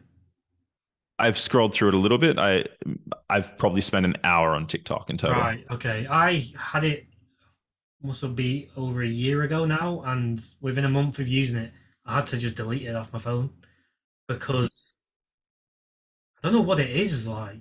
You know, you can feel what it is in your mind, but it's hard to explain what it is. But I could go on it at 9 p.m. at night, and I'll be on it just scrolling till midnight. Three hours of just pure scrolling. Did you find it easy to go cold turkey, or was it difficult for you to stop? I knew I had to stop. When I got to a point where I, that's where I stopped. When I looked at the time, and it was twelve um, a.m. I hadn't been watching TV. Usually, I'll get into bed. I would watch TV or read a book for an hour just to switch off. I was wired watching TikTok. The day well, I looked at the time, and then I, when I woke up the next morning, I was like, my my my mind still feels a bit weird. And Is it like, that addictive? I just need to disconnect from it and get rid of it. Yeah, it, it was that bad. And I'm still here. I've talked to people about it now.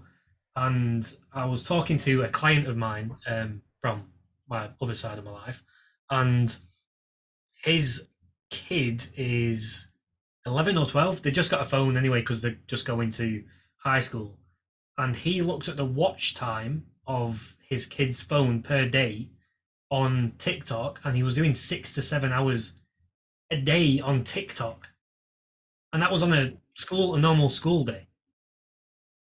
So this app is that dopamine. They've they, they call it a, a, a weapon, but what they've got on the app is gold for whoever's created it. I guess for the purpose. because the each each clip starts immediately and you can just think to yourself i'm just going to watch this last one and then whatever. I, I i can go sleep or do some work or whatever it is that i want to do.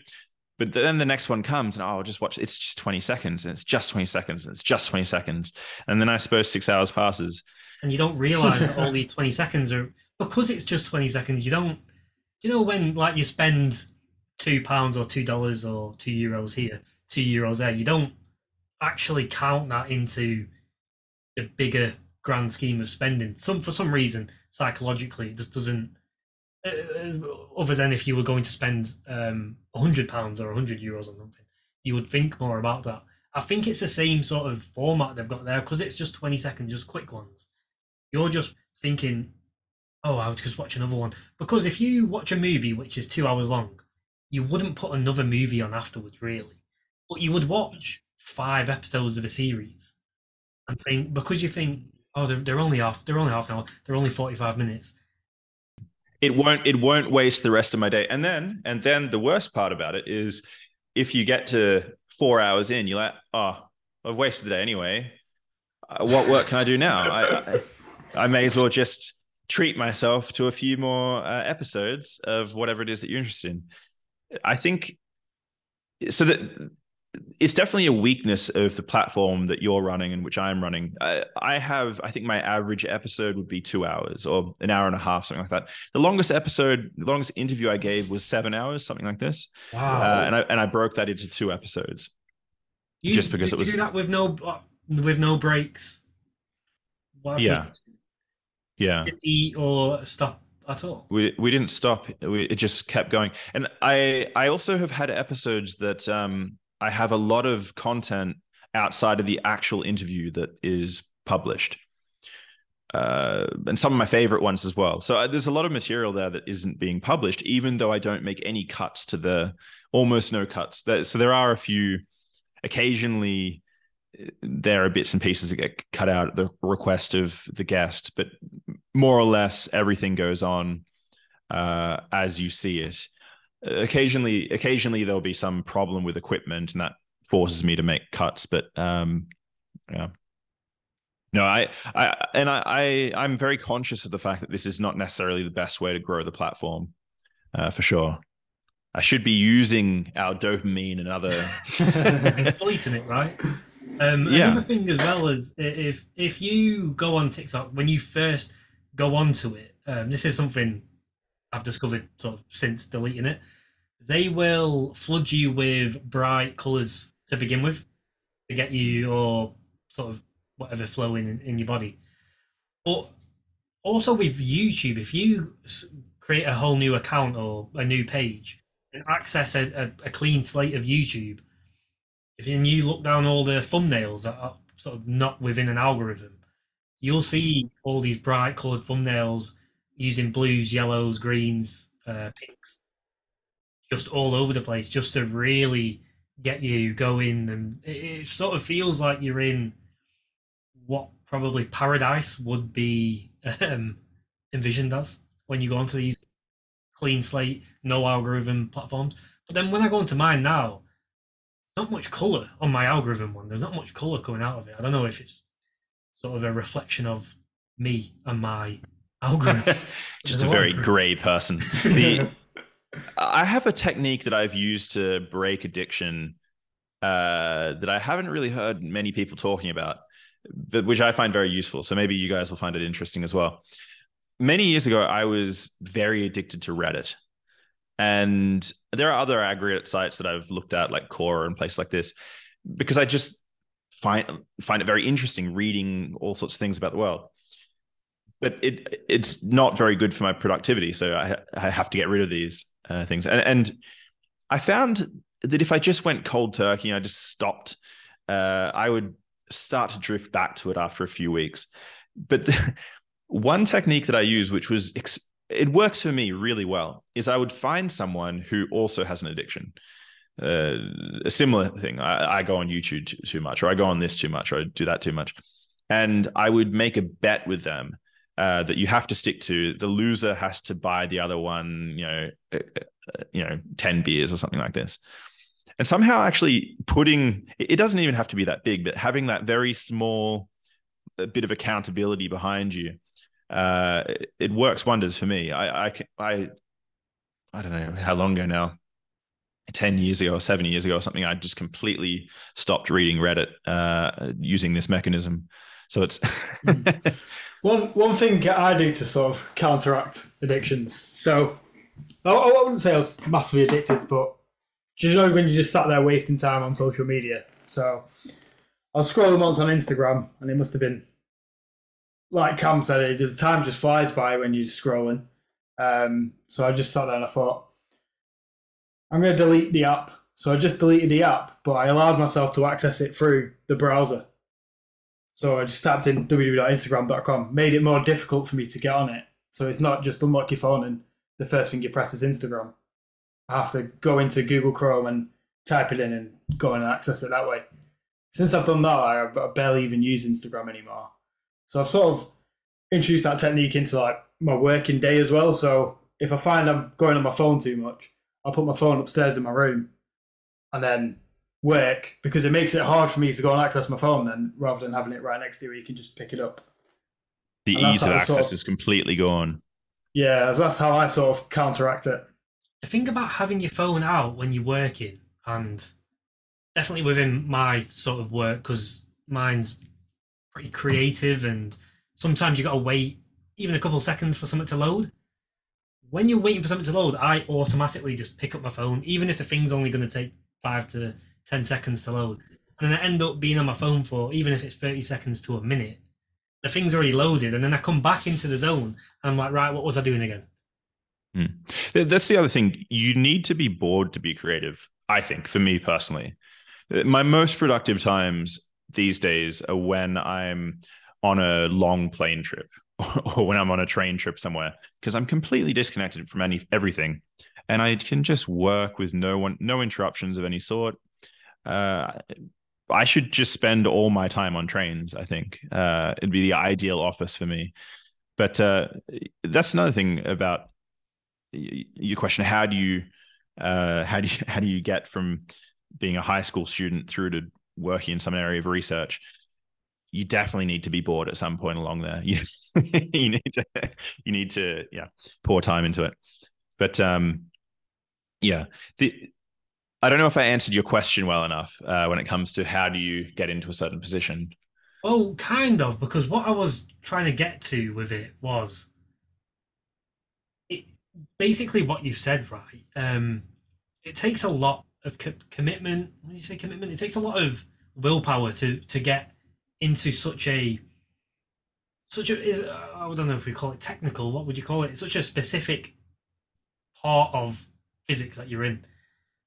What I was going to my my side question after that was going to be, do you guys uh, within the science um, industry or do you as an individual ever think about the up and coming scientists of the next generation? Are they going to be able to I guess it it does sort of benefit. We've just gone on that tangent about social media because are they going to be able to commit to this sort of lifestyle? And is that something you've ever thought about, or does that is that anything that worries the industry? Do, do you mean uh, because of a an attention deficit, or or for other reasons? Well, because of primarily attention. Like, are people going to be able to lack of boredom? People are bored because uh, TikTok TikTok's available. Mm.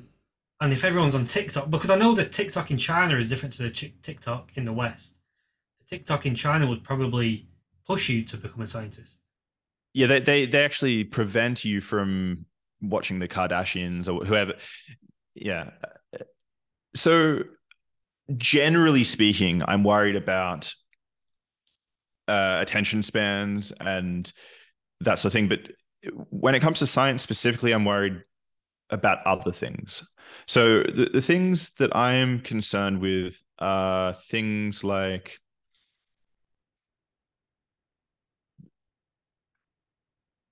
one thing that concerns me is that the, the universities are essentially businesses. And so the structure that they implement through which people do science is put in place to benefit universities. It's not put in place to benefit scientists, science, or the government that funds the universities necessarily. And it's it's those sort of things that worry me and concern me most uh, when it comes to the future uh, of research and, and who's going to be doing it. So to give you an example, it's quite beneficial for universities to so when I did my postdoc, when I when I moved from Canada to Germany, I had a one a two year position.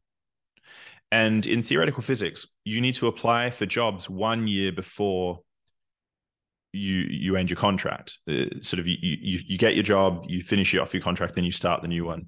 And so what that meant is that exactly one year after I started my postdoc, I had to apply for a job again. Right.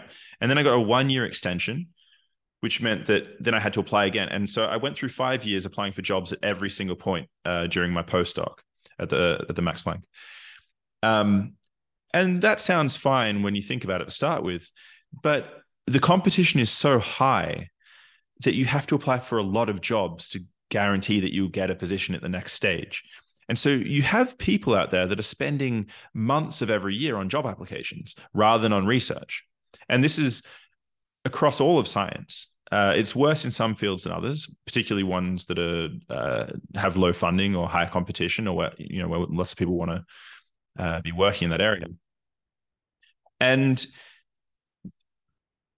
essentially, universities they construct their own supply demand curve, right? Because they generate the PhDs and they employ them if you know what I'm saying. So they can they can set up a system which has everyone squabbling uh, for positions, and they they sort of suck the youth out of uh, the next gen every generation that comes through. They and a very small percentage of postdocs and and young scientists who you know, people go in with very bright eyes and and they want they want to make the world better and they're very curious. And what I'm concerned about is a lot of these people end up sort of very disgruntled and pushed out the other side of the, the machine. And I think it's quite sad because I, I, know a lot of very good scientists, excellent scientists who um, struggled the whole way through their uh, young careers. Um, and so that, uh, anyway, so, so it's those sort of things that concern me. And another thing that concerns me is I am so, so if you're a country, if if you're a let's say for example you're you're a government and you want to you're interested in bringing clever people into the country. You, you you're you're England, you're the, you're the English king, and you you want to um, increase the number of uh, clever people coming in. Uh, what you would like is to suck in smart people and have them stay. But the way that our institutions work currently is you have a bunch of young people that come in for one or two years or maybe three years on a young postdoc. And because they're so concentrated on the fact that their contract is going to end and they're going to be starting a new one and they have to find a job and they need to get publications out and they need to they, they need to in, invest in all these things have not that have nothing to do with science necessarily uh, or, or their careers or anything, but just just in staying employed. These young people don't invest themselves in the local community that they're where they're doing their postdocs, where they're doing their small short contracts. So you have it's very typical. I'm in Germany. It's very typical that you'll have a guy come from India or someone come from America, and they'll come in. They'll spend two years in Berlin, and then they'll leave, and off they go. They'll go to the next um, their next appointment somewhere. And so they, there is no staying power. There's no Germany is not benefiting from the fact that it sucked in that person. Okay, they're there for two years. But if you had a position, right, that uh, if you had a fixed contract that was four or five years, then then that person is going to they'll find a partner locally, they'll become invested in the local community, and a large percentage of people don't they go into industry after to after research careers. And if you're paying the bill for the you know you know if you're funding science, then wouldn't it be good if if those tax dollars if they they go not only to the science but actually bringing people in and getting them to stay in the area and build up uh, the local economy. And so uh, there's there's something fundamentally wrong, I feel, with the way that uh, universities are currently being run. And and so on, and I can talk about this uh, at length um, because I'm I'm interested in I'm interested not in only on on the science but also for me personally, if I have a su- successful scientific career, I can I can discover something. Let's say I can discover why there are three generations of particles, or whatever the thing is that I want to um, uh, discover. But if I can have a slightly positive in- influence on on the the system itself more broadly, then a thousand scientists are going to come after me that do epsilon better uh, and and ultimately the positive impact will be much larger. And so so I'm I'm very concerned. I, would I would like, if I can, to uh, help generate systems within science which allow scientists to do science better. So that's one thing that I'm yeah. I, I, this this is a very long-winded answer. No, it's um, really good. So does any of that connect with what you're doing on the technology side? Or have you thought about ways to connect with your machine learning side to rejig the system around a little bit, or at least it might have been a thought that's just gone into mind. It might not be something that you're progressively doing. Uh, it's one of the reasons why I'm doing the podcast. The, but the um, so I, have been involved in, in, institutions building. So there's a new uh, institution called the DZA that's being built in Saxony. So I played a small uh, role in in in that institution, getting the funding, and and and it's it's being constructed now. Uh, but but no, I the direction I would go is is not not technological, uh, more sociological. So, are there other scientists calling for this sort of issue to be resolved in the of system? Course. Yeah, yeah, yeah. This is this is this is uh, a big topic uh, within science. You see it in in what you would hear about is that you would hear things like women in science and things like this. Uh, people are very concerned about helping uh, women in areas where they're underrepresented, and this is sort of one side of of the coin, or, or one one small aspect of a broader problem uh, in science, which is just very visible when it comes to, for example, minorities in science or or women in science.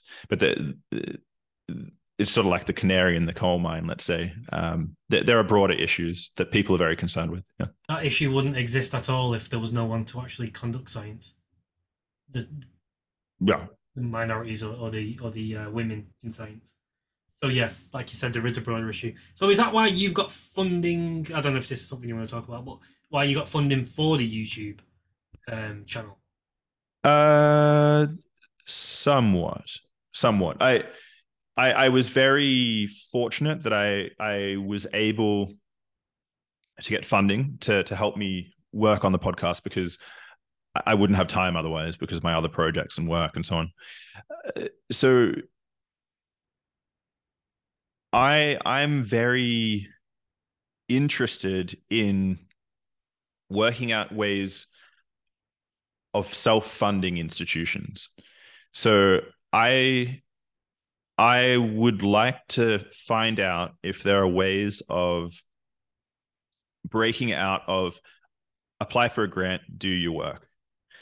So, so, so the, the way that universities currently function, if you think about it, is if you go and look at the average professor, what that professor does is they sell their time to the university. They say, I'm going to do so and so many hours teaching a week or administration or whatever it is.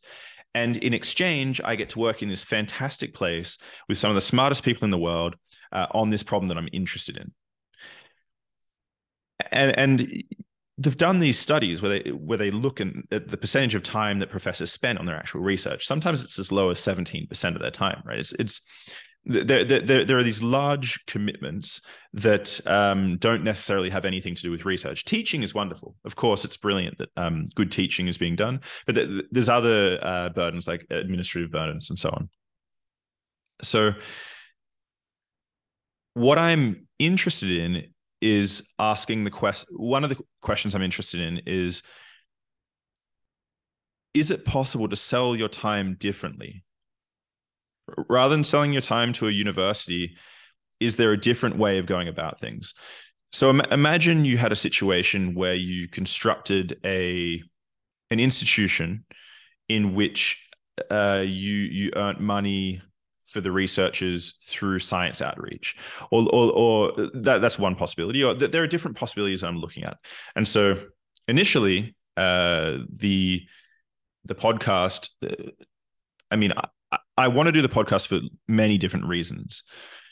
One of the reasons is I want to create a more authentic view of science. I, I, I currently the way that we view science is that there's some Einstein in the ivory tower who's some genius that has a spark of uh, intellect or a spark of um, inspiration, and they then they go to a glass window and write down big long formulas.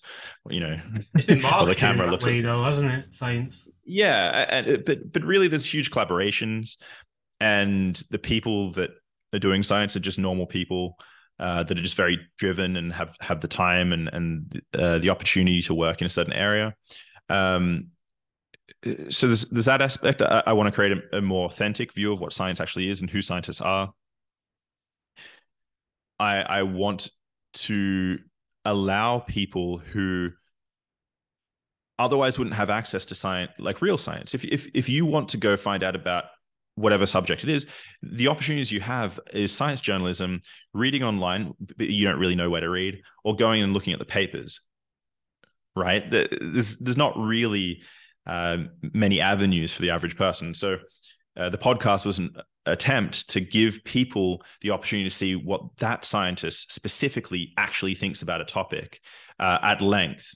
And and so you, you you get to grasp some of the ideas that they're mulling with and really see what it looks like.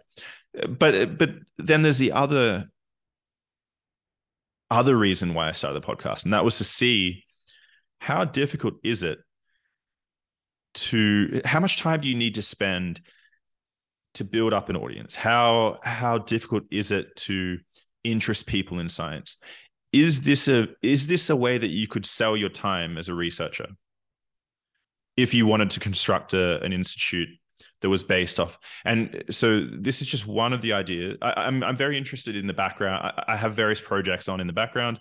I'm very interested in um, creating because the, scientific structures are, wonderful for many people, but for other people they're not. And so I I want to see if there are different ways of playing the game. Um, and so this is just one one aspect of of, of that sort of uh, drive. Yeah, that's actually really really amazing. Um, it's not something really that is publicized a lot about. No, we call it the struggles in the science industry. It's not really publicized. Um, much for, for someone that's outside of the industry.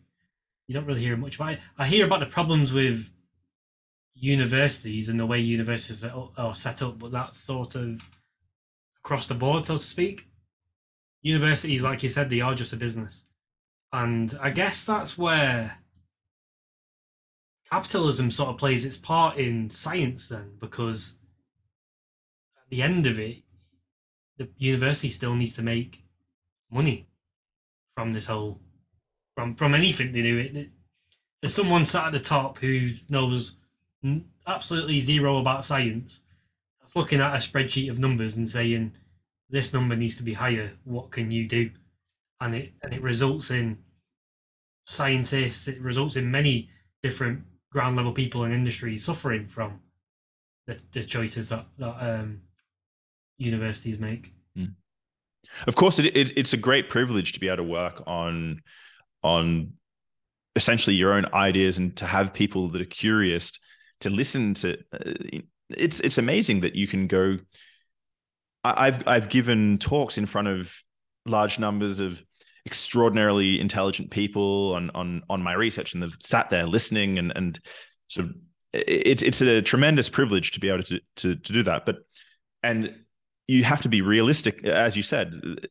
These are businesses, and they have to make money. And how do they do that? But uh, so so, I, I I guess I don't really want to point the finger at universities and say they're doing a bad job or anything like that. That's not what I'm saying necessarily. What what I'm saying is I think there are other games that can be played. And I think this will become increasingly clear as time goes on. I, well, at least I hope it will become increasingly clear.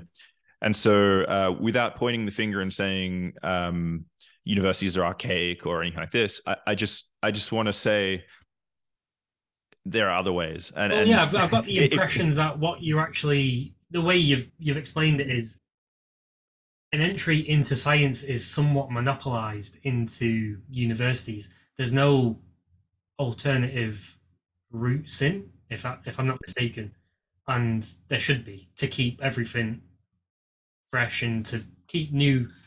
Science is all about new ideas, right? So the new way of setting up um, a career in science or progression in science might mean taking it taking an alternative route rather than just a university. Exactly. And, and and so if, if you went back, if you went back in time to the 1700s, say, and and you look at who was doing science, it was the extraordinarily wealthy people who had means, right? They they they were able to they had the time and they they could afford the expensive glassware, let's say. And and in fact, when you when you study physics, if you get good physics lecturers, one one thing that they will do is they'll they gift you with a, a, with not just physics but the lore associated with physics. So you learn all about Tycho Brahe and and his exploding bladder, or you you you hear about Kepler and his was it Kepler with a golden nose? You you know you you you hear about all these wonderful stories, and and part of that is you learn about the fact that a lot of the the big guys were they had Lord out the front of their name right? And and the, these days, there are universities are brilliant, but we're starting to see institutions founded by again wealthy people. But you have, for example, the Perimeter Institute, which is where I did my uh, my PhD and my my master's. That came from private funding to a large extent. Uh, there's also public funding uh, now uh, behind that institution, but we're, we're starting to see different ways of doing things, but more or less everyone still is based either at a large government institution or a university. And you know, to, to some extent, I don't really see that changing. But what I see changing is potentially the the funding mechanisms behind. So if if I if I was to build my own institution today, I would still want to embed the institution somehow within the the current structure. You still need to have competence built into the, the whatever you build, right? You, uh, accreditation and so forth. But um, yeah, I, it would be nice if um, there, there were just d- different mechanisms of, uh, available to people. Um, yeah. Yeah, I agree. Would having different mechanisms available to people would that make the universities more sort of competitive on their side and make them better? Uh, I think so. I, I so, so it's a it's a it's a good question because I started off by saying that universities are doing things to benefit universities, not to necessarily benefit science or the individuals. So, and your question is, I guess I could I could understand your question in two ways. I could understand it as would this benefit benefit universities economically, and would it make universities better as scientific institutions? I'm guessing you were looking for the second question, right? Yeah, well, I'm guessing if a university is better as a scientific institution, then it's going to benefit benefit it economically, like further down the line. Anyway, is that right? I don't know. I I I'm not. Yeah, I I, I don't know. So obviously, at the moment, there are there are these Ivy leagues that have huge endowments, right? And it's very hard. you can play this game. Go if you go um, go to your your favorite university and go look at the CVs of all the professors there. And you'll see that a large number of those professors did their PhDs and postdocs at sort of top institutions. What happens is those top guys sort of filter into the uh, to the other institutions often. Um, because they're more employable, let's say. And so it must be very difficult for the average university to break the monopoly of these huge in in the UK you've got Cambridge and you've got Oxbridge what what do you call it right and you've yeah, got Oxbridge. the, yeah. what what do you call it? you've got the there's a term for the the top tier of universities in the UK what is it it, it doesn't matter Yeah, I can't remember Um, the name. I know there is one. I can't remember it though. But but it must be very difficult to to break that hold and to break into that top tier. And and I suppose if there are different funding mechanisms which allow let's let's imagine you you can work anywhere then because you're being fun you're you have a different source of funding and you don't have to be tied to wherever it is then maybe uh, there'll be other draws on people so for instance why why live at the moment there are many institutions that are built in the middle of nowhere because it's cheap to build institutions in the middle of nowhere. But you know maybe maybe i want to go live in newcastle australia and i have my own funding. So i i can bring my own funding to newcastle australia. Why don't i go there? I can take my family there and so on. You know maybe maybe additional streams or different avenues of access to science and, and scientific funding will break down monopolies in, in that sort of way because now I I'm, I don't have to go work where you, where you tell me I have to work uh, for financial reasons. Yeah. Um, will it make it at universities better? Uh, yeah, I'm not. I'm not sure. I'm not sure. I'm more concerned with the um, the actual science that's being done uh, across more general. Yeah, Is it called the Russell Group? that's that's the one. Yeah, it's a group of uh, 24 of the UK's top. Yeah, should we wrap this one up? it's great. Thanks. Thanks again for inviting me on. So it's been a pleasure. Nice to speak to you both. Thanks for coming on. Yeah. Cheers, Shane. Bye, everyone.